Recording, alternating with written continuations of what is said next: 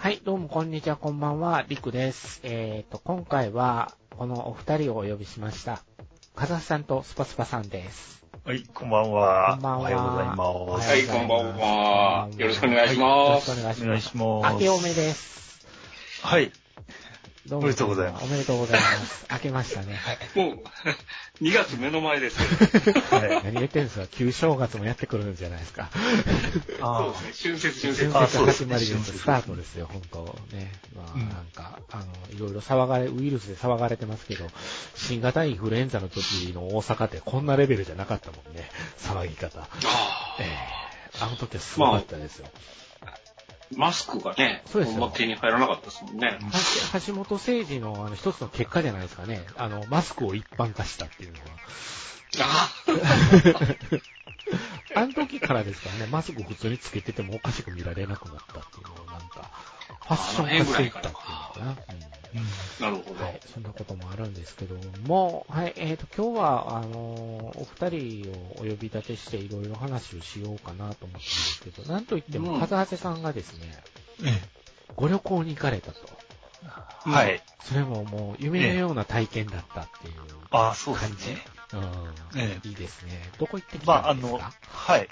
あの、まあ、NBA がまあ好きで、そうですね。うん。えーその中でもさらにレブロン・ジェームスっていうのが好きなんですけども、うんそれが今レ、ロサンゼルス・レイカーズにいるということで、まあ、前からアメリカへ一度は行ってみたいなと思ってたんでうん、まあ、年末に連休取れたんで、まあ、それに行ってきましたと。ね去年は、はい去年は、去年は上海ですよね。そうそう。ええね今次年は、LA じゃないですか、LA LA。LA、そうそうもう LA 行った男になりましたね。まるで、えい一夫師匠と呼んだ方がいいですかね。ほんとね、あれですよ。スパスパさんから、あの、DM が来て年末、は28日に、あの、ね、ミルク放送局さんのイベント行くから一緒にどうですってあ。言ってああ、、なるほど。うんああ、ロサンゼルス行くから無理ですっていう。かっこいいっすね。そう LA 行きで断られるとは僕も夢にも思ってなかった。え、LA っすかって。いやー、僕も海外は行ったことないんで、僕ねあ。全く想像がつかないのと、ほんでなんか、ええアメリカは、友達が行って、で、帰国してから聞いたんが、あの、何もかもがでかかったっていうことをずっと言うてやったのをよく覚えてあるえーうん。だから、道確かに、ねうんそれは確かにありますね。でかいっていうのは。は。うん。でも、どう、どうでしたか ?LA は。とりあえずですね、あの、やっぱ、初めて銃社会の国に行ったんですけど、あうんあ、なるほ。ど。これまでアジアしか行ったことなかったんで、うんうん。したら、なんか、怖いかなと思ってたんですけど、そんな怖い思いはせず。一回だけ、あの、ほとんど電車移動だったんですよ。はうんで。電車ってすごい安いんですよね。あの、1点、1.7ドルぐらいなんで、い。うん。200円弱でどこまでも行けるんですよ。ああの、ー乗り込む、なんていうか、こう、東京のバスはだいたい200円ぐらいで決まってて、あの、どこまで乗っても200円なんですけど、うんうそんな感じで、あの、結構遠くまで行けるし、あの、なんかパス、パスも、あの、関西だとイコカですか？みたいなのを交通買系カードみたいな。あれを買ってチャージして乗るんですけど、うんあれをタッチする場所に、が、なんか、すごい適当なんですよ。あの、誰も見てないし、なんだったら押さないでも乗れるぐらいの勢いなんですよ。へだから、あの、貧しい人が乗るらしくて、電車は。ーあで、あとはもう基本車社会だから、うん。だから電車はちょっと治安悪いみたいな話ー。は聞いてたんですけど、うんうん。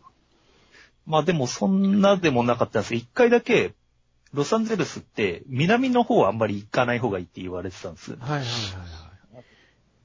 要はスラムみたいな感じで、うんあの、あれですよ、俺が好きなストレートアウターコンプトンっていうあの、はい。はいはいはいはいはい。コンプトンがある方向が南にあるんですけども、うん。一回間違えて、あの、そ、あの、海が西の方にあるんですけど、はい。サンタモニカっていう、そっちに行くつもりが間違えて、その、南の方にまっすぐ行っちゃってうん、全然気づかなかったんです。うんしたら、なんか、黒人が首にいっぱい、あの、イヤホンぶら下げて、なんか、あの、ファイブダラ、ファイブダラとか言ってて、イヤホン持ってるよって、のとか、なんか、黒人の女性がすっげえチラチラ見てくるし、なんか、なんでこんなのが乗ってんだみたいな感じで、うん。それとあと、定期的に隣の車両から叫び声が聞こえてくるみたいな。ああ。アーサーがいたんちゃいます？アーサーが。そうそう。朝乗ってそうな電車だったんですね。で、で、気づいたらこれ間違ってるよと思って、あちょっと、ちょっとその時だけ焦ったんですけど、はいはいはいはいはい。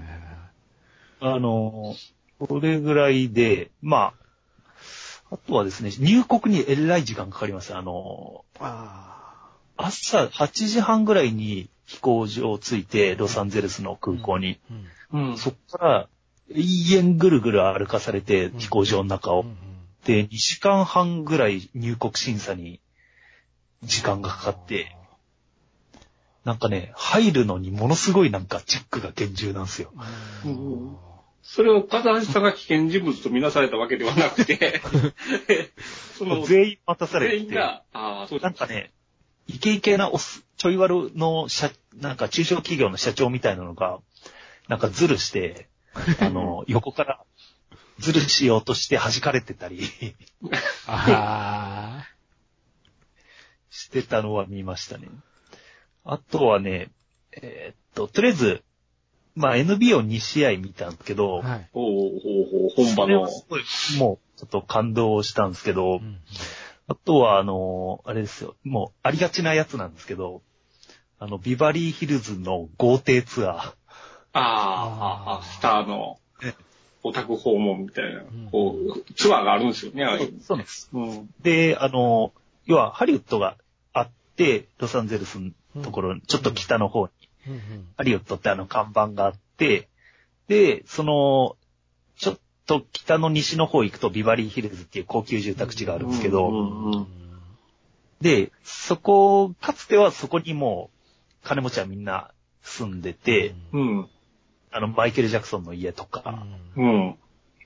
まあ、ディズニー、あの、あの、創業者のディズニーウォルト・ディズニーウォルトも。うん。がかつてそこに住んでたり、っていう感じなんですけどマーフィーのイメージなんですよね。あ、ビバリーヒルズ でビバリーヒルズの、すごい、あれなんですよ。中心地の交差点があるんですけど、はうん。銅像が立ってるんですよ。なんはか、女性の胴体の。い。はで、うん結構、なんか、アーティスティックでいい感じなんですけど、あはうんこれ何の銅像かって言ったら、なんか、スターウォー、あ、えっとね、あのーターミネーターのあ。は3かなんかの、あ。あの、女性ターミネーターのうんああ。うんうんうん。像みたいな。なんでそんな感じ、なんか、未知のところ中途半端ですよね。そこにあるっていうのは。3K って。3か。なるほどな。て、あとは、その、豪邸ツアーの人がね、おっさんなんですけど、もう60過ぎてるような日本人の。うんええあ日本人の？すっげえ寒いんですよ。なんか、寒いギャグ言うんですよ。あああ。すっごい日本人客だから、日本人客相手のギャグ言わなきゃいけないっていう意識が強すぎるのかなとか、あ。なるほど。ちょっと一応サービスやどう言いますかねっていう。あの、一個、さんなら、こういう時、この豪邸見て、なんて言いますかね。どんだけって言いますかねっていうのを3回ぐらい言ってたんですけど、うん。さあ、うっと思って、あで、なんか、あの、そこに、ビバリーヒルズ行く途中に、ウエストハリウッドっていうところを通るんですけど、はいはいはいはい。そこは住民のなんか、ほとんどがゲイらしくて、ああ。ああ、そういうじエリアなんですね。そうんそうなんです。で、ほら、あそこ、男と男が並んで走ってるでしょあれもゲイですよ。すごいゲイで笑わせようとしてくるんですけど、最低や。うん最低ですね。下水。下水な。多分、一回受けたんでしょうね。あ受けたんやろうずっと多な分、こすり続けてるんじゃないんですか、あ多分。ーで、なんかあの、で、最近の金持ちの、はあの、住んでる場所はビバリーヒルズじゃないって言って、うん。うなんか、ちょっと離れた小高い山にディカプリオとかすが家建ててるんですよ。だけど、そこがなんか、すんごい脆い土の山で、ちょっと、こう、なんていうんですかね、掘掘ったら崩れそうな感じの土なんですよ。おーだから、ディカプリオの建物、ここですって言って、工事中なんですけど、うん。なんか、すんげえ杭い深いところまで売って、そこに家建てようとしてるらしくて、なんでそこまでしてここに住むかなと思ったんですけど、うあん。あちょっと離れてえ、みんな住むんですね。なんか、あのガガ様もちょっと離れたところに家建てて、そこが火事になって大変やったみたいな。あ、ああ、そうあ、なや。なんんかその話もしてましたわ。なんか、ね火事があったって言ってましたね。へえーっとですね、3日一旦、3日間まあ、向こうに滞在したんですけどはい、大体。え。うーん。で、その、3日目、4日目の朝に帰ったんで、まあ、3日目最後の日が、もう NBA 試合ないし、フリーだったんで、うんあの、その、サンタモニカっていうビーチに行こうと思ってうんうんうん、で、そこがあの、自分が好きなフォーリングダウンっていう映画の、ああうんああ、あそこか。そう、サンパシあれか。あれか。決められるところですよ。なるほど。えーあそこに行って、で、なんかね、ディフェンスが最後落ちるところも見たんですけど、うんちょっと変わってて作りがへえ。なんか、落ちたところに、また、なんていうんですかね、海面スレスレに歩道ができちゃってて、これじゃ落ちらんねえなと思って。ああ。で、そこで、、あの、ゲームセンターがあったんですね。はうん。で、そこでストリートファイターの2だったかなんかが置いてあったんで、で、そしたら、なんか、すんごいレバーが使いづらいんですよ。なんか壊れてんのかななんか。ああ。ちょっとバカになってるんですね。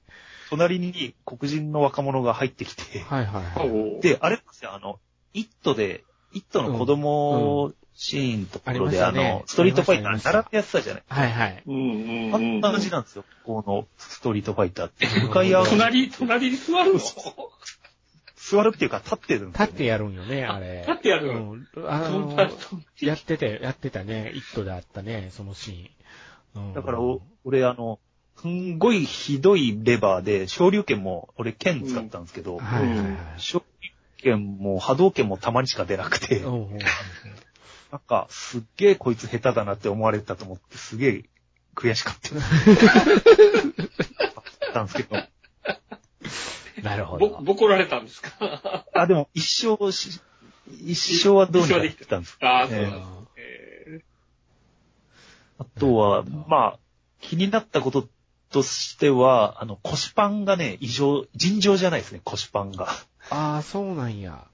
えへえ。なんか、もうほんと膝ぐらいまで、腰、膝パン。ー パンツ全、えそう全見えじゃないですか。で、もう見えちゃってるんですけど、なんかもう一着ズボン履いてるんですよ。あうんあ。見えじゃなくて、なんかズボンみたい、ポケットついてるやつをもう一着が入って。ああ。へえ。そこまでせんでもって思う ぱり黒人の若者か、これがあの本物だなと思思いましたね。ああ、あねの、いますよね。日本でね、こうなんか、うん、チャラチャラしたのいますよね。履いてますよね。うん。たまに俺この前お家帰る途中で、ううんん、そうそう。この前家帰る途中で、うちの家の近く歩いてたら、目の前が腰パン男だったんですよ。ええ大地だからそいつの後ろ1メーターぐらいをずーっとついて歩いてたら、はい。なんか、それにムカついたのか、看板蹴って、突然看板蹴り出して、そいつ。まああ。あ、それは、まあ、ですけど。へえ。つそのついてったのは、ついてったんや。同じ方向だったんですよ、家と。なるほど。あ加の賀さんの好きなとこそういうとこやねんな。突如としてそういう行動に出るっていう。多分その方は怖かったんじゃない？ですか。意外と、あの、気ちっちゃいからな、あの子、あのタイプの子たち。いやーあの、ゲイに狙われてると思う。あパンツガン見してくるって。蹴った後ズボン上げてましたからね。あー。ああ。あ。あげるぐらいやったらもうやめときそれと俺言うたやことあめときもりますからやめろよねね。。うん。いやで、あとはですね、ホームレスがすごい多かったですね。もう貧富の差がね、半端じゃないですね。格差もう、ザ格差社会ですもんね。うんそうですはあね。ーノラサピエンスがうろうろしとるわけですね。うん、そうなんです。で、大体みんな何か言ってるんですよ。すれ違うとなんか、本当ゲーム、オープンワールドのゲームやってて、ノノンプレイヤーキャラが、そうそうそうそう。通りがかるとなんか言うのとなんかその国の言葉でボソボソ言ってるじゃないですか。あんな感じで、みんななんかボソボソ言ってるんですよね。なるほど。うん。そうね、まあ入れ墨がみんなすごい。あーあーあー、そうっすよね。うん。あれでも。日本の温泉って、あれうん、海外のお客様は OK にしてるんでしたっけ？ああ、なんか東京オリンピックで、なんかうんそこら辺緩和するみたいな話してましたやっぱ出てね。るんですね。あれ出ないとね、みんなもうファッションとしてやってるもんやから、無理でしょうね。無理ですよね。うん。まあ、四季の違いっていうのはあると思うんですけどね。日本人が入れ墨日本人とはの。言うてる入れ墨ってモンモンですからね。うんうんううん。ん。モンモンとタトゥーは若干違うものだと思うんでね。うんうんそうっすね確かに。うんうん。まあ、こんな感じでしたね。うんなるまあ、ほど。で結構みんな、ね、まあ観光客慣れしてるせいなのかわかんないですけど、まあはい親切な感じでしたね。あーあい愛想が、愛想がいいうんし、なんか、よく歌いな、なんか、一人歩きしてる人は大抵歌歌ってるんですよ。ああ、なんかいいですね、それ。うん。なんかそういうのはいいな。そっか。やっぱりその、LBA の会場自体の盛り上がりっていうのはやっぱすごいんですか？そうですね。うんうん。すごかったですねう。ん。あとね、なんか俺、いつの間にか目が悪くなってて、メガネが合ってないっていうことに気づいてなかったんですよ、この旅行するまで。はははうん。で見えなくて、あらら。え 見たい選手が。それがちょっと、ちょっと心残りでした。ね。うん。もう一回行かない。どれぐらいか観客ってどれぐらい入れるようなキャパなんですか？ああ、どんぐらいですかね。1、2万は入るんじゃないですかね。ううんん。まあ見たい選手が、そのレブロン・ジェームスが怪我してて出れるかどうかっていう瀬戸際だったんですけど、ちゃんと出てくれたし、とよかったっすわ。まあこんなもんですよ。はい。うん。いいですね。その、いいですねガイドの、ガイドの親父を聞いたとき、しょうもない逆飛ばしてた。俺はテキサス親父知ってんねんぞって言うて聞き返したら、どういうことになるんでしょうね。うんあの横にそいつのサーババンとか出てくるんじゃないねサーバントがね。え、テキサス親父の横についとったやつの方はまだおもろいこと言うてたぞ そうっすね。そっか。アメリカか。そんな、アメリカ、アメリカで今、どうなんですかね？っていう映画が何本かしてて、まあ、キャッツ梅田で上映しすぎ問題っていうのもちょっとあるんですけど、僕の中で。ああ、キャパを食っちゃってるみたいな感じですか？キャパ、なんかね、キャパ食い合ってて、が、どこもガラガラなんじゃない？ってちょっと思ったんですけど。あ。明日から気持ち悪いってされるという噂が。もうひたすら気持ち悪いですよね。それは気持ち悪いですね。うん最後までとんでもないみたいですけどね。ああ、そうなんだ。なんかもうキャッチできたら若干半笑いになるんですけど。まあ中身がどんなんかね、見てみないとなんとも言えないですけど。だけで東宝シネマズ、ほんで、ステーションシティシネマっていうところと、うん。ブルクセブンっていうところ、うん。あでも日本はね、ミュージカルヒットするじゃないですか。っていう、うんほんで、劇さらに劇団四季やしみたいなうん流れですよね、絶対。うんまあ、レミゼがね、ヒットしましたもんね。人気あるから、トム・フーパーでいけんじゃねって踏んだんでしょうけどね。うん。ねえルック、ルックですよね。僕あれ、あの、いろんな映画の公式さ、こうチケットのサイトに、あいつもあの動画出てきたらギョってするんですよ。夜中に予約取ろうと思ってう、ん繋いで、うんあって、ちょっとびっくりしてしまうんですけど、うんそう、そんなキャッツの話じゃなくて、あのーついに完結した方の話ですね。あ完結あ、我々、ということで。うん。我々には責任がありますよね。そうですか。あったんですね。そうですよね。あの、あるんじゃないですかさんの、その、責任を取らないとっていう。まあ、前回ね、大人の責任を取った人の話をやった、スター・ウォーズの話でもしようじゃないかということで、うん今日は、はい。ちょっと集ったところがあるんですけど、うん意外と僕の中での、あの、アメリカ映画の一つですね、イメージとしては、スター・ウォーズ大好きっていうのが、うん確かに。うん。あるんですけど、まあ僕の中では、スター・ウォーズって多分、うちで言うたのが、笠橋さんのとこで言うたのが、ちょっと覚えがは、記憶が定かじゃないんですけど、あのー僕、エピソード7から劇場で初めて見たんですよ。うん。うん。おほんで、4、5、6はテレビの放送で見て、1、はい2、3は、あの、ジャジャビンクスなんなんこれって思った方なんです。うん。うん。うん。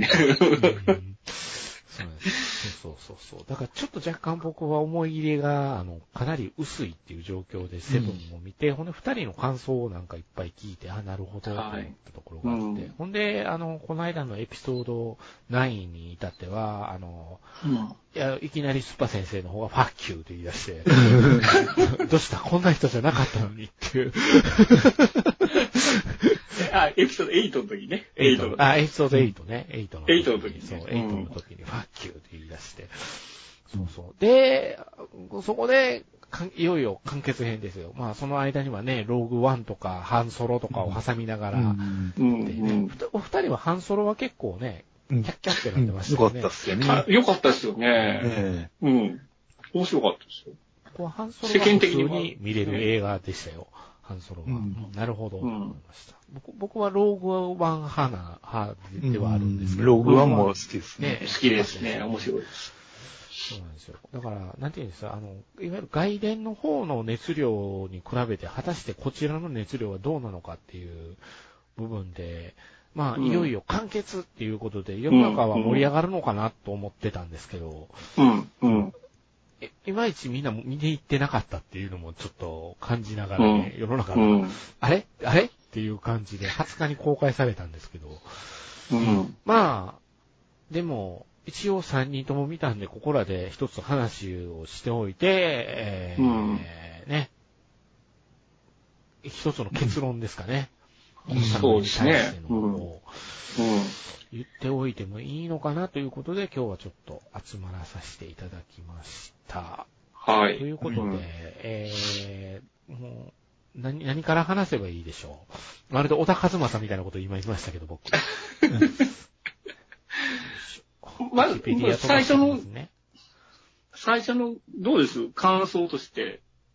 良かっうん。たか悪かったかで、ああどちらかといえば。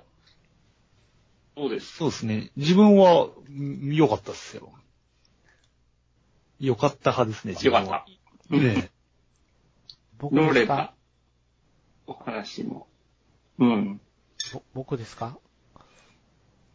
僕はチカチカが苦しかったで。どうです？すあー、ポケモンショックがあるあ、っていうポケそうそう、み。たいな感じ。まあ、うんポケモンショックの人たまらんやろな、これ、と思いました。ちょっとチカチカしすぎかなって思って、うんで、あうんの、思い出したのは、去年見た、あの、ゴジラをはい。今年に見たんですね、スターウォーズ。ほんで、去年見た、あの、ゴジラ、あの、キングオブモンスターズがなんでダメだったのかっていうのを今回よくわかりました。チカチカしてたからやと思いました。うん。チカチカがしんどく、しんどくって頭に話が入ってけえへんっていう入って現象が同じやったんですうよ。ん。あ、うん一緒やわと思って。ちょっとね、チカチカ、ほんとにあさらに言うとこっちの方がもっとチカチカしてたような気が。あーどこら辺がチカチカしてたん最後です。ね、最後最後。ああ。あののクライマックスの稲妻バトル稲妻、そうそう、バトルのとあころで、もはいうビカビカビカビカし始めて、ほんで、あそこ結構入れ替わり激しいじゃないですか、うんシーンの。両方ともこう、こう、ビカビカビカビカやってるから、うん。だんだんしんどくなってきて、それ見てんのが。ううんん。まあでも全体的に僕はこの映画は、スターウォーズファンの人たちはこれ見てどう思うんだろうという感想でした。いや結構、スターウォーズファンはどうなんですかね。どっちかっつったら不評の方が多いんですかね。うん。あの、僕の意見言っていいですか？うん。あの、僕も含めてなんですけど、はい。うんあの、スターウォーズ右翼なんですよ。なんかここに来て新しい単語が出てきたな。うん。C56 原理主義うんなんですけど、まあ、スターウォーズ右翼。で、エピソード8を絶賛されてる方は、エピソード左翼、あの、スターウォーズ左翼だと思うああ、リベラル。リベラル。そのせめぎ合いが前回、あの、8の時はすごくあったと思うんでーすけど。す、すごいありましたね。やたらと擁護してるうんあでも人と、ねやたらと叩いてる人と。8を認められない自分は、右翼なのかなと思った時期がうんありまして、スタもう、もう立派なスターウォーズ右翼だと思いますよ。テキサス、俺の心のテキサス親父が。心のテキサス。ややこしいじゃん。スターウォーズ的な、テキサス親父。だから、その、ね、こちら、スターウォーズ右翼側からの意見を言わせてもらうと、はい。えー、な、泣きましたよ。泣きましたよ。そうなんですね。泣き、泣きましたけれども、はい。あの、褒めたくないっていうのが正直なところですよね。ああー複雑やな。複雑なんですよ。いろんな感情が入れ混ざってるっていうのが正直なところなんですけど、うん。まあちょっとどこで泣いたかとは、後々紐解いていきましょう。はい。わかりました。はい。か。紐解くということは、これはストーリーを振り返るという話ですか？うん。ちょっと、やっぱりおかしな部分もあったりして、あ。そうですその辺のね。確認もしたいっていうのもあるんですけどね。なるほど、なるほど、なるほど。うんそっか。どっから話そうかな、じゃあ。あそのオープニングがじゃーんってあれ始まるじゃないですか、いつも通り。うん、うん、うん、うん、うん。あの時点で僕ね、あの、自分自身にものすごい反省しないといけない出来事があったんですよ。おうすっかりエピソード8の話が自分の中から抜け落ちてるということがついて、忘れてるって。え、でも、なんか、どうでもよくなってないですか、8が。ええ、うんなってましたね。そうなんですよ。だから、あのー、エイトって、ほとんど物語が進行してないんですよ。そうそうねうん消しにかかったと思いましたよ、え。8あ。僕もそれ思いました。消しにかかっとんなって。うん。もう、ねえ、皆さんおっしゃってますけど、一行目でずっこけたっていう話は。あ、そうですね。なんか気持ちわかりますよ。う。うんん。あ、やっぱ一行目でなんか予告編でわ笑ってるのってもしかしてと思ったうん、んうん、で、うん。こんなにあっさりネタバレするんだって。そう。しかもそう、一段落で、どうなんですかね？あれってスターウォーズファンは、あれがう、ん。あそこで、なんかあそこ短いと怒るとかいう話も聞いたんですけど。あー、あそこ長くない。あー、まあ、あそこ拍手する間は欲しいよね。うん。あー始まったっていうのはしたいやろうね。ファンからすると。うんなんか、うん、でも、ないな、死者が喋ったみたいな感じだったじゃないですか。で、エイリアン3で、せっかく2で助けたあの子が死んだって、授業で放送されるみたいなやつですよね。あれはちょっとないなと思いましたよね。確かに。まあ確かにその、最後のボス問題っていうのはやっぱりね、あるとは思って、スノークが死にましたからね。で、その後の最終誰が最後の敵になるんだっていうところで、パルパティって。ね、びっくり、びっびっくりしていいのか、でしょうねってなるのかな、これどっちやったんやろう。あ、でも俺は、あの、結構驚きました。あーの、あれ、それ、その考えはなかったって思って。正直、まさかやるとはですからね。うん。いや、俺、レイが、まさかパルパティーンの娘だなんて思ったこともなかったんでな、るほど、なるほど、なるほど。うんでもでも考えたら、あれですよね、ルークの子供でもないって考えたら、うん。あと考えたら確かにパルパティーンの子供かっていう、そうですうね。ん。ねなんで今まで思いつかなかったのかが謎っていうぐらいだね。ああ。うん。うん確かにね。まあ、そこでまあ、最初の分でひっくり返ったのは、ねもう僕もショックは大きかったですよ僕に僕に至っては、スター・ウォーズファンからは、あの、殺されるような発言今からしますよ。え。あれ見た瞬間、ファーストボーダーって何やったっけ？こっからです。僕は。思い入れがない人ってこんなもんなんやろうなって自分で思いながら、うん。何やったかな、何やったかなと。ただ、確か、あのなんか、司令官の中に一人、うさぎにボコられた人がいるはずっていうのだけははっきり覚えてたんで、あいつらのこと多分ファーストオーダーなんやろうなと思いながら、まあ、うん始まったんですけど、うんまあ、うんいろんな問題がもう最初からこれてんこ盛りやったなっていう感じな映像が続くような気が僕しなくもないんですけど、正直全く覚えてません、私。どう始まってどうなったのか。ただパーツパーツは覚えてるんですよ。うんだから、ああ、あったあったっていう返ししか今日はできないです、はっきり言って。結構あれなんですよ、あの、テンポが速くて、うん。あの、中身がないんですよ。ああそうそうそう俺は逆うんに、これ、これだよ、スター・ウォーズってって思ったんですよ。あーなるほどね。う。うんん。だから、うん、文法的には正しいかなとは思いましたねそのススター・ウォーズってこういう展開で進むものっていうのは、うん、正しいな。だから前回のそのテンポの悪さ、うんえエピソード8の悪かった、ですね。悪かった、悪かった。あのテンポの悪さがやっぱスター・ウォーズじゃないっていうのには。ね。で、それに比べて今回の9は、うん。スター・ウォーズっぽいっていうのはやっぱ感じましたけどね。うん。最初から、あの、僕の中で、あの、レイヤ姫が出てきた瞬間から、あれ、レイヤさんまだ生きてるとかいろいろね、そうやったそこまでもう、そう。そう。もう、でも、キャリー確かに、フィッシャーが事実死んじゃってたじゃないですか事実と話がごっちゃになっちゃごっちゃになってた。たんですよ、自分の中で。うんあ、そうそうか、そうかって。これはだからまあ、撮ってるよな、映像的に。そうそう前回はね、そそうのそんなんできますの問題で、宇宙空間から帰ってきましたもんあね。の、フォース、フォース覚醒しすぎ問題ですよね。そうそうそうそあ今回もちょっとありましたよね、それは。そうですねう。。うん。ちょっとフォース便利すぎない問題ですよね。問題。うん。そうそうそうその、ね、能力拡張しすぎやろっていうのは、うん多々ありました、あと僕が疑問に思ってたことは、意外と、あの、今回のエピソード9を見た人のファンの間でも言われてましたけど、レジスタンス野ざらし問題。ああ、屋根がないいう、ね。いつになったら、あの、洞窟の中に隠れるとか、そういうことをこの人たちは覚えるんだとかっていう。まあ、洞窟に隠れてエピソード8で偉いことになっとったけどな、とか思いながら。うんそれは覚えてましたね、やっぱり部分的に。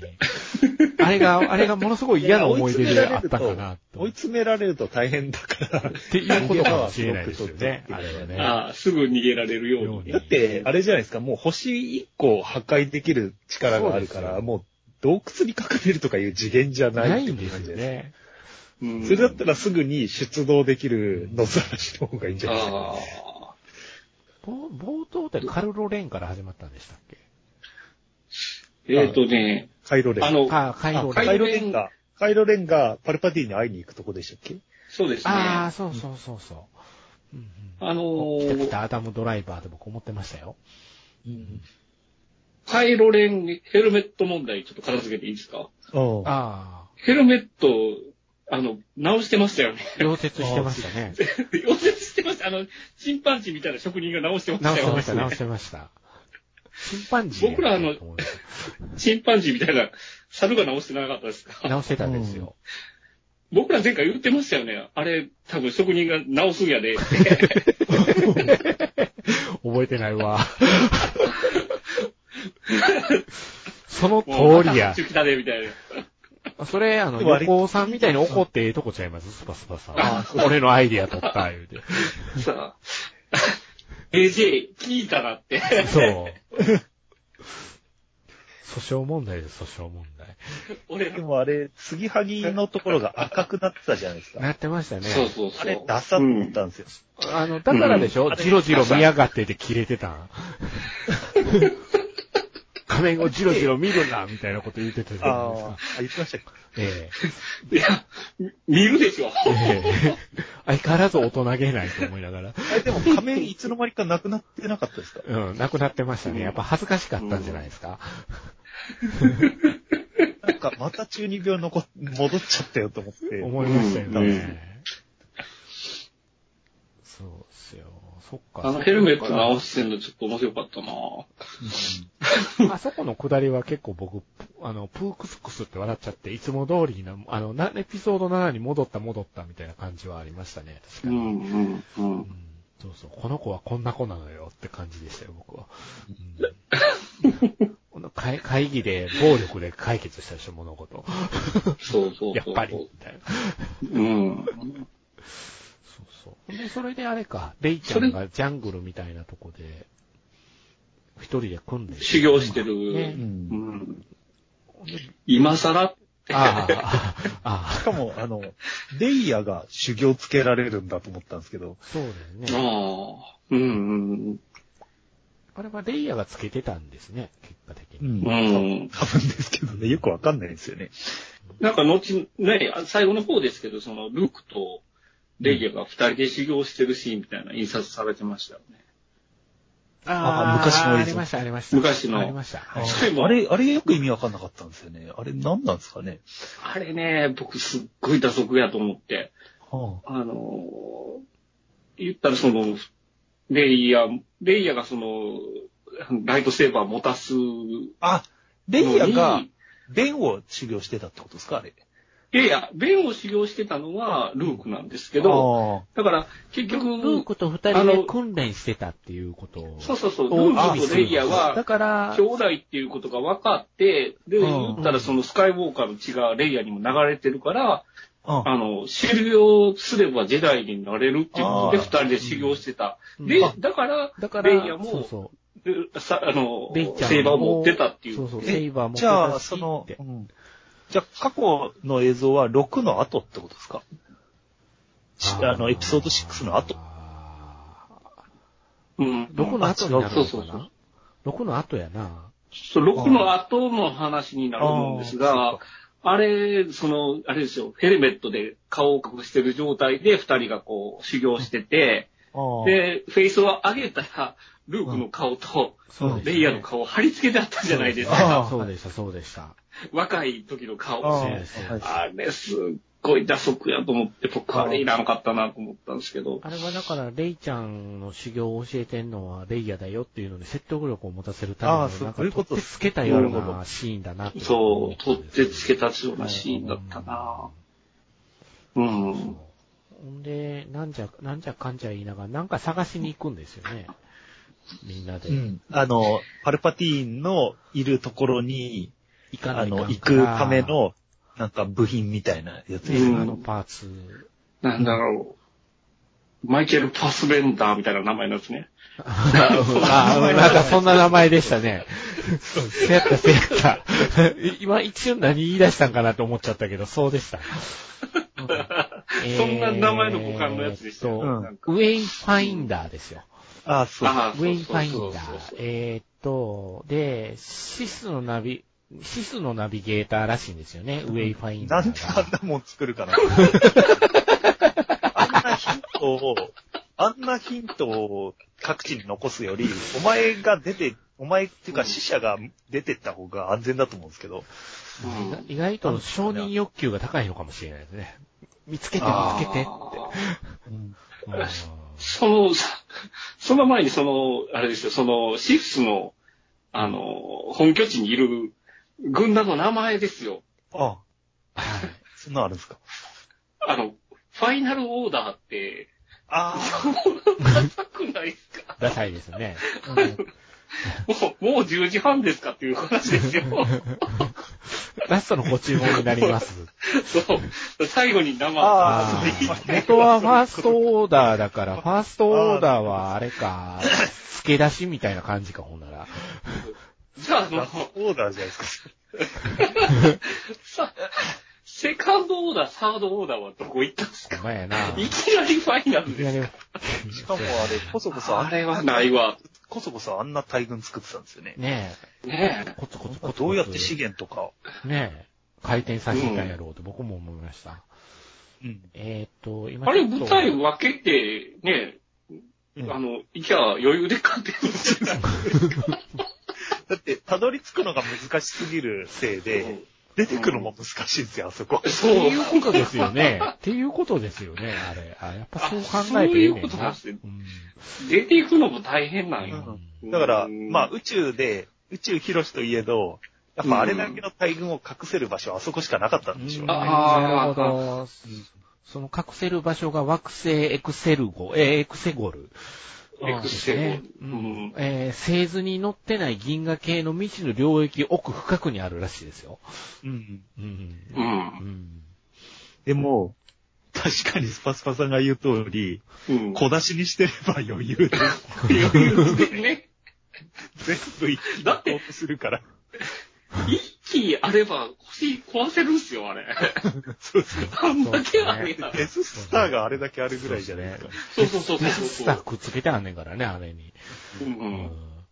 せやせや。一気ずつをばらまくだけでも、もう超脅威なんですけどね。うん。うん。で、それで、えーっと、フィンとポーダメロンとレイと、チューバッカ、うん BB8、C3PO C3PO の6人。うん、うん。で、ミレニアム・ファルコンで、あのーその、なんとかファインダー見つけようぜっていうので行ってて、うん、うん、うん。で、途中でね、懐かしい顔が出てくると。うん。ああ。だから今回、あの、言ったら、スター・ウォーズ右翼が起こってるところとして、はい。うん。ランドの扱いですよ。ランドの扱いが雑すぎないか。それに関しては横倉から雑だっていう声ありますね。うん。うんうん何の驚きもないっていうで。そう。なんかもう予告でランド出てくるっていうのはもうみんな分かってるわけじゃないですか。チューバッカ、チューバッカと二人でわははって笑ってるっていうだけで、チューバッカ、チューバッカがピンチに陥ってもハラハラしないっていうのが起こってる。ああ、そうそうそうそう。そうそうう。うんうん。だから、出てくるっていうのは分かってるんだけど、その、それはランドの何ぞ見せ場があるはずやと思ったら、うん。ラストね、来る、連れてくるっていうだけの役じゃないですか。うんそうですね。でも、うん、あのー思い出してくださいよ。ハンソロにスピンオフやったじゃないですか。そうそうそうそうそだから、ハンソロスピスピンオフやった時に、う。言ったらその、ランドが連れてたドロイドを、ゆあの、ファミコンのカセットガチャッと入れるみたいに、あの、ファルコン号にインストールしたわけですよ、あの人格を。うんうんだからファルコン号乗ったら、なんかこう、ね、その、お前、元気でやってるかみみたいなやりとりがあっても、ええようなものも。うん。うん何もなかったじゃない。何もないって、あれは悲しかったですね。そう。で、最後の方で、あの、エピソード6になるんかな？あの、最後の決戦の時に、言ったらランドがファルコン号に乗って、ナインなんていうキャラクターと一緒に乗るわけですよ、それに。で、今回ナインなんか出てきてるんですよ。で、同盟の基地です。あの、一緒に、一緒の空間にいるんですけど、うん何もないんですよ。うんそれが、スター・ウォーズ右翼たちは怒ってるんですよ。まあ、ナインなんと何にも挨拶なしかお前って。うんあおはようございますぐらいあってもやろうあと。ー挨拶ぐらいはしろと。そうしようと。ああ、なんか、この人、人知れず死んでたっていう噂が。なんか、うん。一応、同じバーにはいたんだから、挨拶ぐらいあってもいいんじゃねっていう。せっかくのキャラクターたちを、その、まあ、コマ以下の扱いですよね、それって。うーん。取ってつけたようだからに、、とりあえず出しといては、うん。そうやだからな、あんまりといえばあんまりかな。ォーズ、スター・ウォーズファンに対しての目配せはすごくしてるんだけれども、うんなんか足らないんですよ。うん。うんそんな目配せするんやったら、まあ、英霊で青白くして出せみたいな。のなるほどね。なるほど。それだったら、うん変えるんやけどな、みたいな。うんうん。あれ、ちょっとね、いろいろと、でなんですね。そうは。そこでランドと追ってる時に、あの、カイロレンが、フォースで、あいつ、あそこにおるな、の分かっていくんですよね。もう、僕、うん申し訳ないですけど、今回のアダムドライバーが最高のストーカー行為をやってると。で、ああ。見てましたね。うん。うんずっと追いかけてくるじゃないですか、彼。うん。まあ、前回からもずっとそうなんだけど、この人を追いかけてばっかりやな、思いながら見てましたからね、僕。うん。うん。彼、あれは連騎士団言うんですね、あれ、あの人らの。ああ、そうですね。まあ、もともとは自分の部下だったんですよね、多分。うん。あ、でも、俺は、えあの、ベンは、ベンつかカイロレンは良かったですね、俺はう。ん今回、うんうん自分としては。うんどんどんどんどん連いや、なんか、こうい、一途、一途感あるじゃないですか。ああ、まあ確かにね。レイに対して。うん、確かに確かうん。に。うなんか、それがね、最後、なんか、報われた感がして、すごい良かったんです俺は。なるほど、なるほど。でも、それってでも、スター・ウォーズとはあんま関係ないんですよね。うん。ああ、そうですね。そうですね。うん確かに。そうやわ、そうやわ。うん。なるほどな。おや、スパスパさんが、これは、落ちてる？ごめんなさい、ちょっと回線が不安定で。おあとっと。多分、あれですよ。左翼からの攻撃やと思いますよ。お前ら、悪口言うてるやろ。うん切れそうもう、あ大丈夫？れですかね。から妨害を受けてるんです。画像がもう、ネタバレありでも、いいもうだいぶネタもバレしてますうだいぶネタバレしてますからね。うんうん。あのー何が、やっぱり C56 の原理主義かっていうところなんですけど、はうんあら、あ、落ちてない、大丈夫？い。大丈夫、大丈夫。全然大丈夫。うん。あのーやっぱり4から5っていうのは4作った段階で5を作れるなんて思ってないから、4から5のブリッジは弱いんですよ。あああ。でもはいはいはい。5から6のブリッジはものすごく強いんですうよ。んうん。でそれってなんでかっていう、と、ハンスローがカーボンデートされてるブリッジがあるっていうのがすごく引きになってるんですよ。で、結構ね、その、あのー今回の7、8、9に関して、まあ8はちょっとあれですけど、は7、7、9に関してはすごくやっぱ JJ がしてることもあって、うん。あのー、9ファンに対しての目配せはあるんだけれども、うん。その、なんていうか、目配せだけであって、スピリッツはあまり感じられなかったんですよね。うん。だから何、何がドキドキしたかっていうと、あの、今僕、あ、また飛んでる。フォンレイトされてるやつを送ったんですけど、あ、また今飛びましたね。今飛びましたよ。あ、また飛んでる。で、あ、この後どうなるんやろっていうのを6だったので、あ、飛んだ？飛んでる。うん大丈夫さん、だいぶ飛んだ。フォース、飛んでるフォース弱まってフォース弱まってる。ポ スが今終わってて、やばい実に 吸いな。取られてんじゃないですか。そうですよ。多分そうだと思いますよ。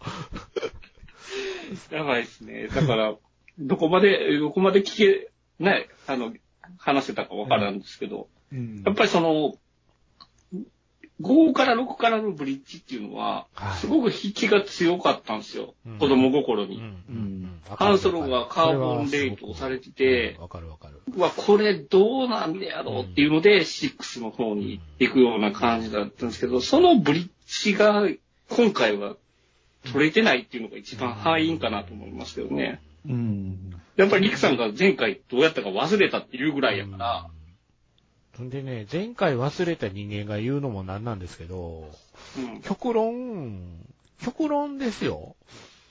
うんこうなるんやったら、8そのまま続けて作った方が良かったかな、みたいな感じ。あ8からブリッジした方が良かったかなっていう感じが僕はちょっとしてますね。だから、すごく、すごく9は僕中途半端と思ったんで、すごくこの冒険シーンがだるかったんですよ。この、なんかを探しに行くところが。ほんで、唯一、この、あの、追いかけてくるカイロレンの、彼が頑張るからなんとなく見続けれたところがあって、レイちゃんには何の魅力もなくなっちゃったよねって。ああ。うん、ちょっとびっくりするぐらい、エピソード7の時のレイと、エピソード9のレイではもう全然違うなと思って、うん、ちょっとその辺はすみません。思いましたね。また途切れてました。はい。うん。うんちょっと思いましたね。ねだから、うんその辺でも、この後、ふた二人が対決するとこまで行くっていうところは、結構あの対決シーンは僕良かったんですよ。見てて。波がザッパンザッパンってくるああ、なるほど。あの、ナイフがどうちゃこうちゃ、場所がどうちゃどうちゃってなってたところで、うんあの、ちなみに僕聞きたいんですけど、あの、フォースの力で、あんな、あの、蛇みたいな大きいやつの傷直してましたけど、あんな能力あったんですか？うん。あれはなかったですあね。だから、やっぱりあの、フォースの拡張ですよ。ああ、機能拡張ああ、なるほど。うんえ、なんでもありやんってちょっと思っちゃって。まあ、さらに物も移動できるようになりましたからね。ねああ。だから、フォーススカイプ問題にもう一つ、その、物理的にね、そうですよ。あの、物を動かせる。物を動かせる。うん。ちなみにあの、中ばっか事故問題はどう思ってるんですか？いや、もうあれもう最悪やと思う。中ばっかはなんであれ捕まったんです、か？ねあの、死んだと思ったら生きてた系がもう一個あって、あの、C3P を記憶なくしたああれ、あれ最低でしたね。C3P を記憶戻った問題ね、うんあれ。そうですね。だからそれが2回も続いたんで、ちょっと変大したはずね。あの、だから、やりとりって全部意味ないじゃないですか、言うてみたら。うこん。うこの、ここ、ここの着地点はわかるんよって。着地点はわかるけど、この着地点に行くためには、どうしようかなって考えた時に取ってつけたように、あの C3PO が記憶をなくすとか、中ばっかが捕まるんで、中ばっか捕まったのが一番僕びっくりしたんですよ。唐突すぎて、えーって。うん。なんか、すごい無抵抗に捕まってましたよね。ええもうしょんぼりしてたじゃないですか。いきなり。えいやいや、それはあまりにも中ばっかを馬鹿にしすぎだろうで僕もちょっとあそこも思っちゃったりもして。ほんで、それで、あの、ひ飛行機の取り合いするじゃないですか。びっくりしたでしょうね、乗組員のストームトルーパーの皆さん。あの、ビリビリがだだ漏れて。さあ、さあ帰ろうか、家に、みたいな感じで、こう、飛び、飛び立ったらいきなりなんか、えーなんか引っ張られてんねんけど、え、こっちにも引っ張られてるわ、って。誰が引っ張ってんねんって、外見たら、おいおい、あれ、カイロレンやんけ、って。俺やったら怒りますね。う んあいつ何してんねん、撃て言うて言いますよ。ビリビリがだだ漏れて、ドカーン。ドカーンっ、てて、うわー中ばっか言うてましたけど、ええーって俺思いましたけど。中ばっか予告編でランドとキャッキャしてたけど、みたいな。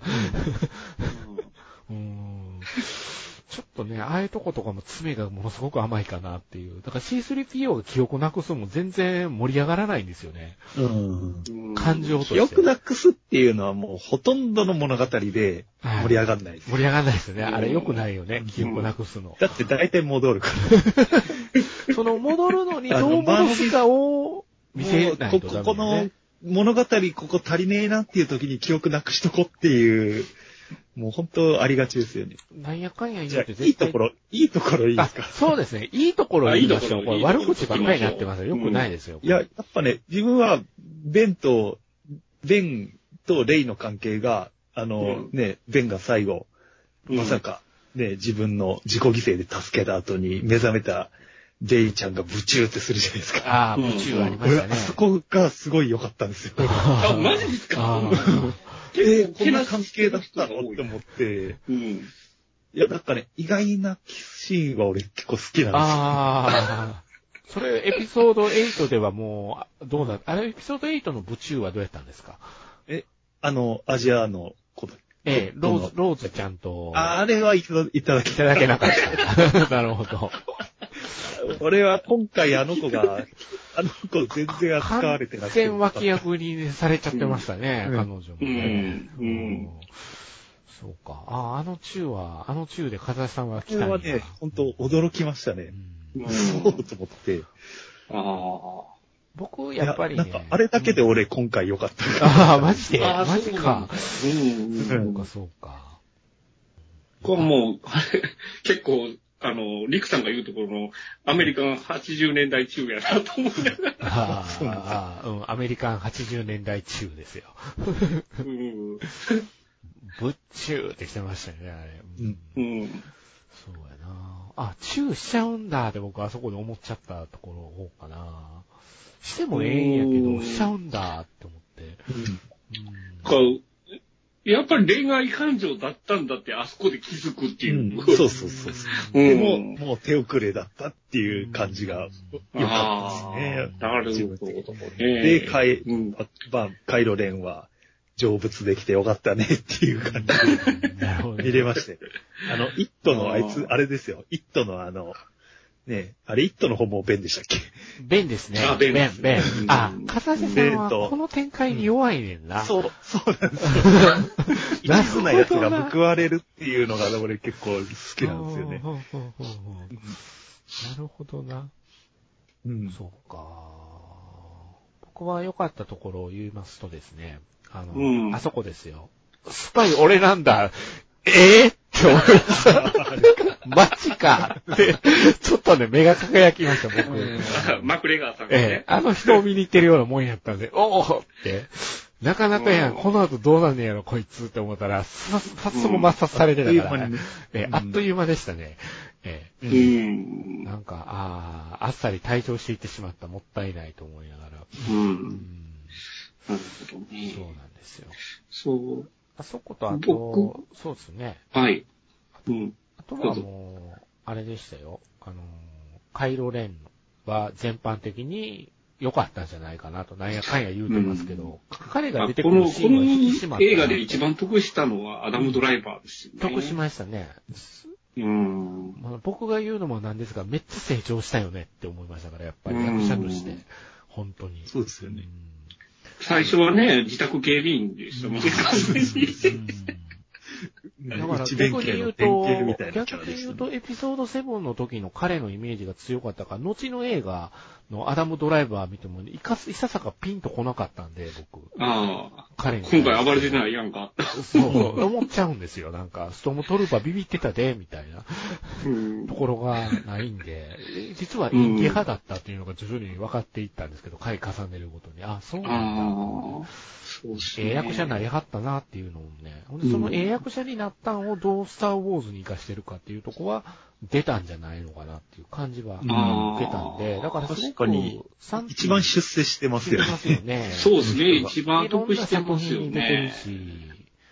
賛否両論分かれてるけども、彼を、なんて言うんです？あのー叩く人ってすごく今回少ないよねっていうのは。少ないですねでもあの、ザ、波がザバーンって来てるところ、戦闘シーンでうん波がザバーンってなってるところから出てきたアダムドライバーは、あの、あの、あれですよ。あの、ジャンガジャンガの山根みたいになって、赤ペタってなって、そうでした。山根って言いたかったです、あそこ。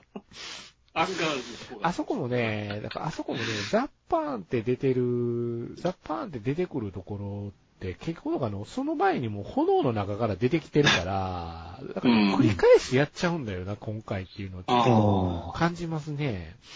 あ、あ、そうですね。そうですね。だからこあの、の、このループとかミニマル感はあんまり楽しくないんだよなってちょっと、うん見てる側としたらこの長い時間拘束されてる側としてはって楽しめないんじゃないのかな。まあ、あとは、あの、その旧三部作みたいな、うんあの、子供向けおちゃらけシーンみたいなうんのが足りないなっていうのはああーもっとあってもよかったですよね。もしかすると。る。うんそうですね。うんだっ、て、あの、あれじゃないですか、エピソード6なんか、これから一大決戦やるっていうのに、熊さんに捕まってたじゃないですか。そうですね。あの、焼かれそうになってますもんね。ああいうのないっすよね。あーまあ、あれはあれで今から考えると、なんか、ポリコレ的にダメなのかもしれないですけど、うんそうですね。うんちょっとその辺難しくなってしまってるのかな。ああいうおちゃらけ、本題とあんま関係ないけど、ね、あうの、ん。そこができるところでしてないですね。8の時は、うん。あ、8じゃない、えっと、7の時は、あの、ハンソロ出てきた後のあの、ザレイト、ザレイトたちと、ああ、無駄遣いああいうシーンが俺好きなんですけど、あー、わかる。うんわかる。話を片付けなきゃいけないっていう方になんか追われちゃってて、そう。だから、まあ今回、その、不幸だったのは、その、エピソード8でとっちらかったやつを、無理やり軌道修正したわけじゃないですか。えだから、本来だったら、JJ が一人で7、8、9してたら、もっとゆったり話を描けてたはずが、うん。8でえらいことになったから、その軌道修正のためにものすごくテンポ早く、うんあの、しなくちゃいけないから、そういう遊びの部分を盛り込めなかったっていうのが不幸だったかもしれないですね。そうですね。うん。しかし、そんな原理主義者のスバスバさんの良かったところってあります、あ、それ僕がその泣いたところなんですが、はい。うん。どこで泣いたかって言ったら、言ったらカイロレンとうん。うん。ハンソロ出てくるじゃないですか。できますね。うん。うん。青白い光で出てこなかったですけどねさすがにジェダイじゃないから青白くはなってないからそうで。す綺麗でね。そうでできましたねすね。バットマン VS スーパーマンの、あの、ケビン・コスナーと一緒の登場の仕方ですね、あれは。ああ。うん。だから、あのーあそこで、あのーレイヤが死ぬじゃないですかう。ん。うん。で、そのレイヤが死んだことを悟って、まあ、ハンスロが出てきて、で、戻ってこいよって言うんやけど、うん無理だよって言うんだけども、あのーあそこでね、ハンソロに、愛のって言わせるじゃないですか。うん。うん。うん。うん。あそこでもうぶっ号泣したんですよ。うん。うん。それは卑怯やろと思って。知ってるさって言わせるじゃないですか。言わせたね。あれはやっぱりその Q のファンはあそこで号泣する場面やと思うんですよ。なるほどうんな。その、やっぱ愛したレイヤーの息子に対してね、その、愛のっていうふうに言わせる、あのシーンでもう涙腺決壊ですね。うん。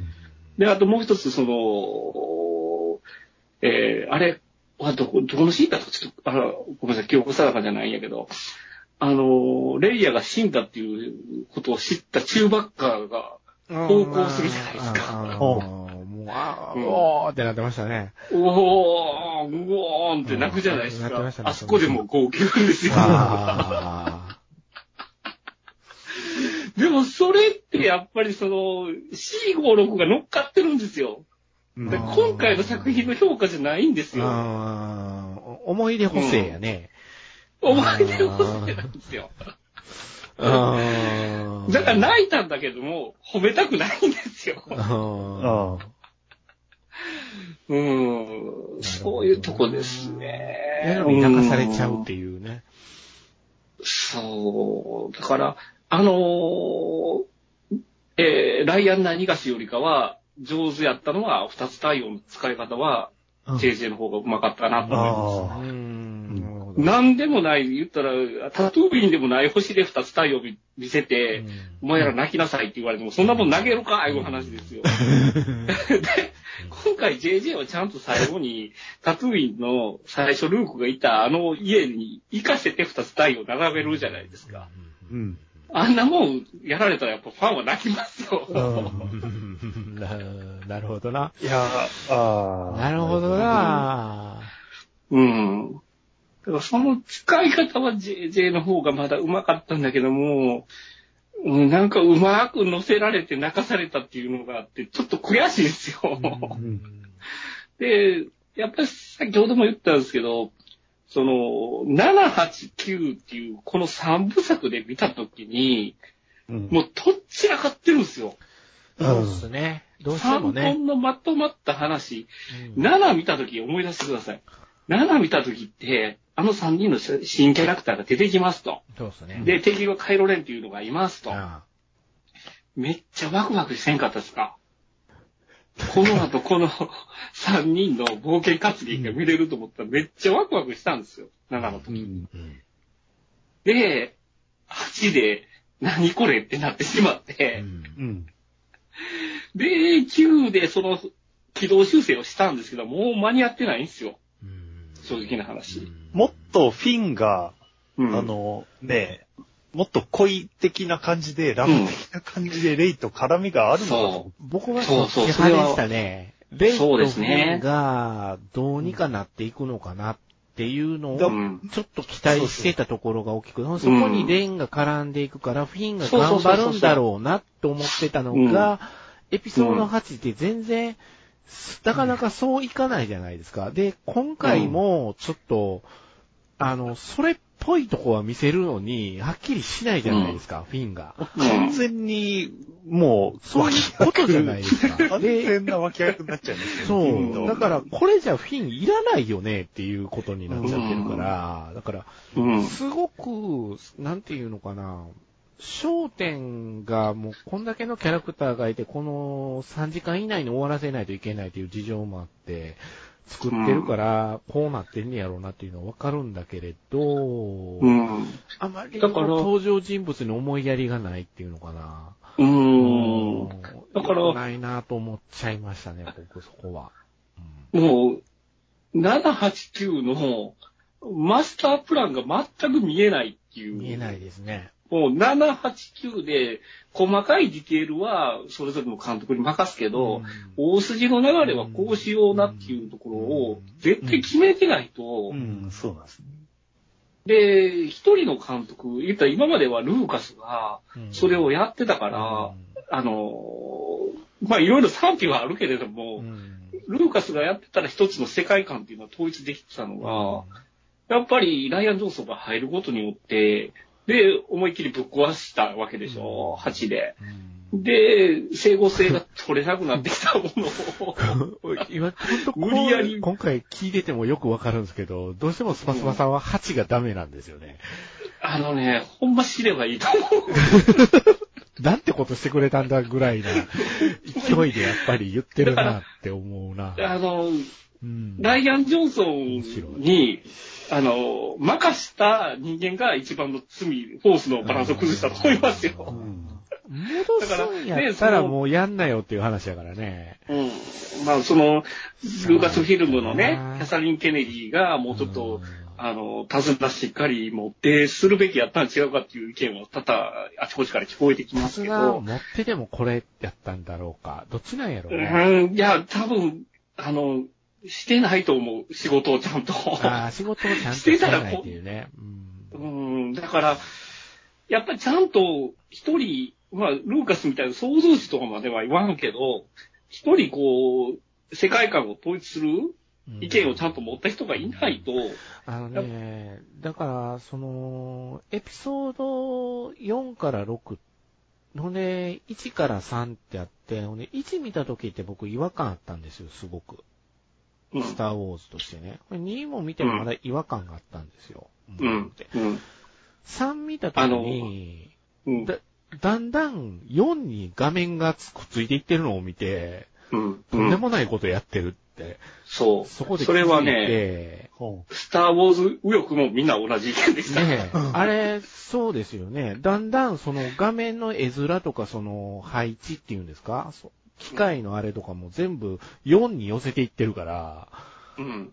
ああ、すすごい。同じ監督がやるとこんなことができんねやっていう、すごくいい、便利だよね、これはって。うん。うん。すごく、そこが僕、あのー、1、2、3はやって意味があったことなんだろうな。ルーカスの中では特に意味があったんだろうなって。うん。4に戻ってこれたっていう着地点ですよそう、ね。だから、だからね、今回は新しいとこに行く、新しいとこに行くけど、スカイウォーカー家の話にするよってうん。いうことだったんだなって思ってたのに、パルパティーンが邪魔をするんですよ。うん実は主人公パルパティーンの身内だった問題がここで登場してくるんですよね。うん。うん。で、そこを突き破るのがハンソロの息子っていうのはちょっと気持ちいいんですよ。最終的に。そこを救い出すっていうのか。だから、どっちが良かったかなって僕ちょっと思ってんのは、もう一作作れたんやったら、もう、レイちゃん闇落ちした方が面白かったかなって。だから、あの、予告でね、その闇落ちの姿みたいなのをチラ見せさせてたじゃないですか。あの辺ががっつり話であるんかなと思ったら、チラッと見せただけだったのもっで、たいなかったなって、うん。わ、もったいないって思ったんですよ、僕。闇落ちシーンが出た時に、あ、こうなると面白くなるかも話があって、それをフィンとレンでどうやって助けんねやろっていう話になったらいいなと思ってたのうん、が、う、うんん、うーんって。うん、うん、うん。で、フィン、フィンも、最後はあの、機関を倒すじゃないですか。機関をぶっ潰すとこまで行くんですけど、あそこは本当はローズと一緒にやってほしかったって僕はね。うんうんまあ、思うところはそうですねちょっとあるんですようん。ちょっとエピソード8の時は僕もいろいろ言いましたけど、今回ローズはちょっとかわいそうやなと思いましたね。あんだけ出番がちょっと少なくなって。ね、ちょっとやっぱずうんずさんすぎるっていうのかな、雑だなって思うところはすごく雑やったかなう。んだから、でも、悲しいかな、スターズ・ウォーズファンの皆さんの、あの、意見とか感想を読んでると、もうみんなが、どっかで擁護しちゃってるっていうところが、批判しきれない、やっぱり好きっていうのが溢れてるのがスター・ウォーズの非こもごもになってるなっていうのは、ちょっと感じますね、僕。いやーうーん僕の意見としては、やっぱりそのルーカスの手を離れてしまった時点で、やっぱりスター・ウォーズではないなというのは、うん正直なところですね。やっぱりリクさんがその言うように、プリクエルの123が、まず1が公開になった時に、もうほんまにファンは、何これって思ったんですよ。何これ、スター・ウォーズちゃうやんけって。レースゲーム、レースシーン撮りたかっただけやん、みたいな。うん。でもね、1で一番素晴らしかったのは、ライトセーバー戦なんですよ。うんうんですよね。ですよね。うんうんああのライトセーバー戦は、本当に多分、旧作の中でも一番良かったなと思る。やっぱりうんですよ。、盾ができてるっていうのかな。ちゃんとした、あの、立ちさばきを見せてくれるっていうのは、お得よね。見る側としては。あの、うんあれですよ、正正座するニーソン先生が見れますからね。正座芸が入りますからね。ニーソン先生、正座芸は、あそこ、も最高ですけどねパ。スパさんはなんか、ニーソン先生の何かを体に打たれてるとしか思えないですね、ニーソン先生好きすぎる問題ですよね。そうですよ。い1、2、3入ることで評価が上がるみたいな。だから、なんか、すごく引きこもごもになっちゃってるのが、まあ、それでいて、うんなんか2年後にまた作るんでしょ？うーん、なんかいろいろ、いろいろ意見が出てるみたいですね。なんかこのままではやばいっていう話で。うん。まあ、やばいですよね。うん、なんか、ライアン・ジョンソンにやらすのもどういかがなものかみたいなところもあるみたいやし、で、あの、つい2、3日前かな、あの、ツイッターで流れてきましたけど、はあの、オビワンのね、あの、テレビシリーズをする予定だったのがちょっと延期にしたらしいですね。はあうん。このままじゃやばいって。なるほどな。だから今回のその9にしても、興行収収入的に8におそらく、あの、届かないと。うわー、あそうなんマジで、うん。うん。で、やっぱり8でファンが離れちゃったんですよね。もう6まででいいやって思っちゃったんかな。みんなやっぱスター・ウォーズ熱っていう、7の時がやっぱマックスだったと思うんですよ。7の時でそれではすごかったよね。7の時で、あの魅力的な3人でカイロレンっていうキャラクターが出てきて、お、この後こうどうなんねやーっていう期待があ高かった時の8公開でみんな客がドッと入ったわけですよ。うんで、あんなん見せられたから、あ、ちゃうしって、こんなん見たかったんじゃないっていう人が多かったんじゃないですかね。それが今回の結果だと思うんですよ、工業室。うん。で、やっぱりコンテンツとしても弱くなってきてるから、ハンソロの失敗とかもあるし、エピソード9の罪深いところはやっぱり、それでもエピソード8をなかったことにしようってしたことによって中途半端になったものを見せてるっていうことが一番罪深い気がしてる。うん。だからもう、8のスペース、あの、もうエピソードは、スピンオフにするべきだったんですよ。あスピンオフレベルでよかったんですよ。でやらない、ね。やらないでって。うなるんほどね。ああ、なるほどね。うーんうんああ、そうか。生死でやらないでほしいっていうのは、そうか。それはあるだろうな。あまりにも毛色が違いすぎたじゃないですか、生死のその。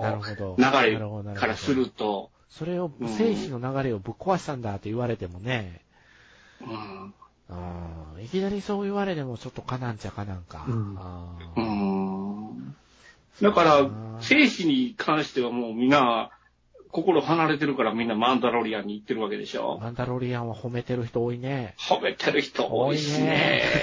多いっすね。僕もかなり見たいですからね。ディズニーチャンネル入るべきかどうか。うん。だから、ものすごい、なんていうのかな、ルーカスは業が深いものを作ったよねって、僕、思ってる。ねだから、あ、やっぱり、だから、僕的にはスターウォーズってカルト映画なんだって、うん。いう結論。だから、スター・ウォーズがなかったら僕もここまで映画見てないですからね。すか。うん。だからそれうをん思うと、やっぱりいろいろ人生狂わせてるんですよ。要は本当にこの映画、映画が好きって言ってる僕がスター・ウォーズは特にって言うと驚かれることが多いんよね、周りで。うん。えーなんでですかって言われることがすごく多いは多いんで、やっぱスター・ウォーズってすごいな、そういうところで思うんですけど、う。うんんなるほど。辛口になってしまわざるを得ないわけですね。うん。いや、俺は面白かったです。ね、サザさんはこのスタンスだもんね。いや、カザさんの意見もわかるんですよ。お、あの、うん面白かったっていうのはやっぱり、その、スター・ウォーズのリズムっていうか、そのテンポがうん近いんで、うん。わかるんですけれども、あの、細かいところ、やっぱり、あらが見えてる、まあそこは突っ込んではいけんいかんとこなんでしょうけど、なんかね、俺はうん。8、8のあの腹立つ感じ、うん。まあ、突っ込みどころって言ったら、まあ、どんな映画だってそうだと思うんですけど、うん。あの、うん。今回のは今までのスター・ウォーズっぽさもあるし、なんか新しい感じの良さもあったなっていう、まあ、漠然としてるんですけど、うん。よく8からここまで持ち直せたなっていうのは評価するべきところだとは思まあ、うんですよ。それもある。う。うんん。だから、どちらかってはいるけれども、うん。まあ、あのひどい惨状からよく戻したなっていう。だからもう、多分、もうフィンとかポーダメロンとかは諦めたんだと思うんですよ。ああ、そうだと思います。うんもうフォーカスするのは諦めてあーそうかで、えっと、レイヤもなんか変じゃ、変な死に方だったじゃないですか。うんよくわだからもう、あそこら辺はそうそうもう諦めて、もうんう完全にレイと、あの、カイロレンの二人の関係だけにフォーカスしたのがあ、俺は逆に良かったんですよ。うんいいなんだろうね、そこが。そねこにギューって寄っていってくれたからよかったかもしれないね。うん。だから、ね、自分ポとしては。うんわかるわかる。ポーとかも、その、あの、ポーも、なんか、ゾーイとかいう、なんかヘルメットチャンネルが出てきたじゃないですあか。そうだそうだ。あれもね、もうちょっと掘り下げれば絶対面白いはずなんですよう。ん、うん、うん、もったいないですよね。うん。うん、そういや、そうだったっすね。で、まあ、いびつなんですけどね。確かに、スパースさん言う通り、うんシリーズ全体で見たらいびつなんだけど、うん。まあ、この、この惨状の中、よく面白いものを作ったと、俺は思います。うん、それはちょっと思う。うん。このまま、うん、あの、8の方に振ったらどうなったのかっていうのも、まあ、若干思ったりもするんですけど、うん。まあ、うん。マーケティングとかもあって、こっちに振り戻したやろうなと思いながら。まあ、ルーカスの手を本当に離れたんだなってつくづく思った感じはあったかな。だからまあ、あルーカスが作った世界観としてのお話っていうか、その、キャラクターのお話はここで終わりよっていう風に言い切ったなっていうのはちょっと感じてる、僕は。今回ね。うん。だから、この夜明けっていう意味が全然違ってくるよね、とも思ってる。そういう意味では。うんさあ、皆さんディズニーのスターウォーズを見てくださいね、のスタンスにうん。入っちゃったかなっていう感じはちょっとしてますね。うん。だから、完全に締め出したことが、結果、失敗だったんかなと思って。スーパーバイザーぐらいで置いとけば、僕もやなんとかっぱりなっかなね、プロデューサーのところに、いわゆるスあるじゃないですか。うん置いとけばよかったんちゃうかなって、ちょっと。そうですね。ルーカスの匂い。いがもうちょっとあってもいいのかなっていう。うんう。んだから、空に、あの、浮かんでるスーパーデストロイヤーとか見てても、ルーカスの絵じゃないんですようね。ん。うん。わかりますよね。すごい迫力はあるんだけどね。うん。わかるな。それ違うっていうのもわかるな、なんか。トリッキーなものがほとんど見ることはなかったなと思って。う。うんんあの、ルーク問題はトリッキーでしたけどね。あの、レイちゃんがこんなラジセーバーいらねえって炎に放ろうとしたら、スパって取るじゃない撮りますね。青白い手が。撮りましたえね。ーってなりましたけど、なりましたね。僕もなりました。こ、ここでこういう出し方するとか出し。方するんかっていうのは、マジかとか思う。マジかって思いましたね。だからは、話終わらせにかかったわ、と思う思って。うんそう確かだなまあ、そうですね。いやーお二人の意見がとても僕は、あの、面白かったですよ。うー。うんん。ああ風呂敷の畳み方はね、うん、ちょっといろいろあったけど、まあ上手に畳めたんじゃないですか。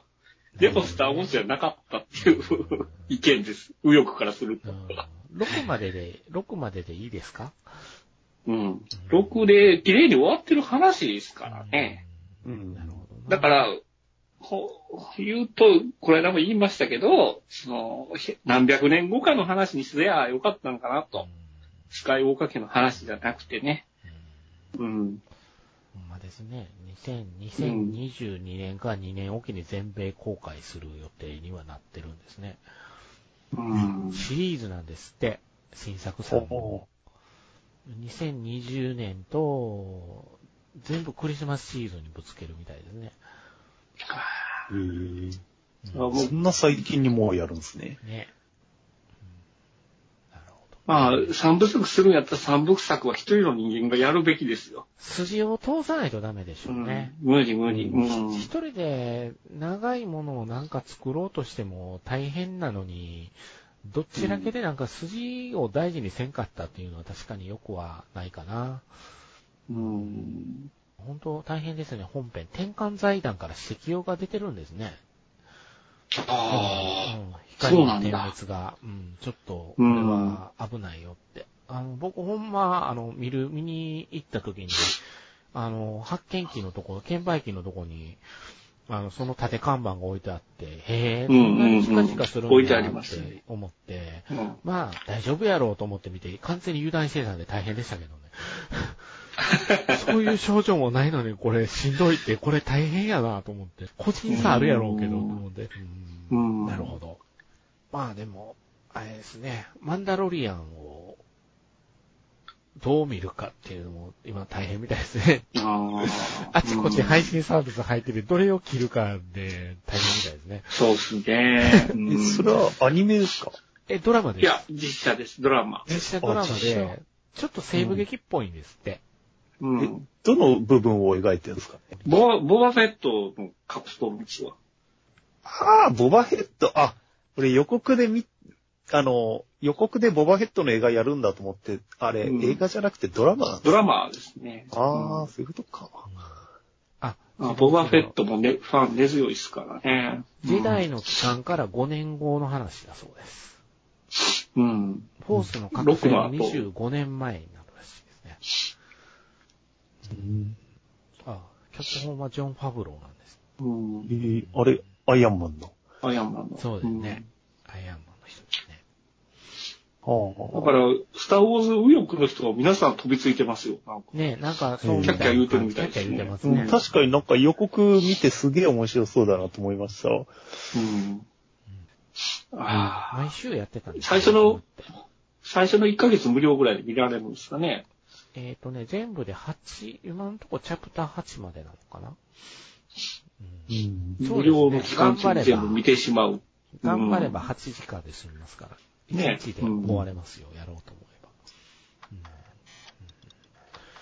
るほど。そんな感じでございますかね、じゃあ、スター・ウォーズ。うん。うん。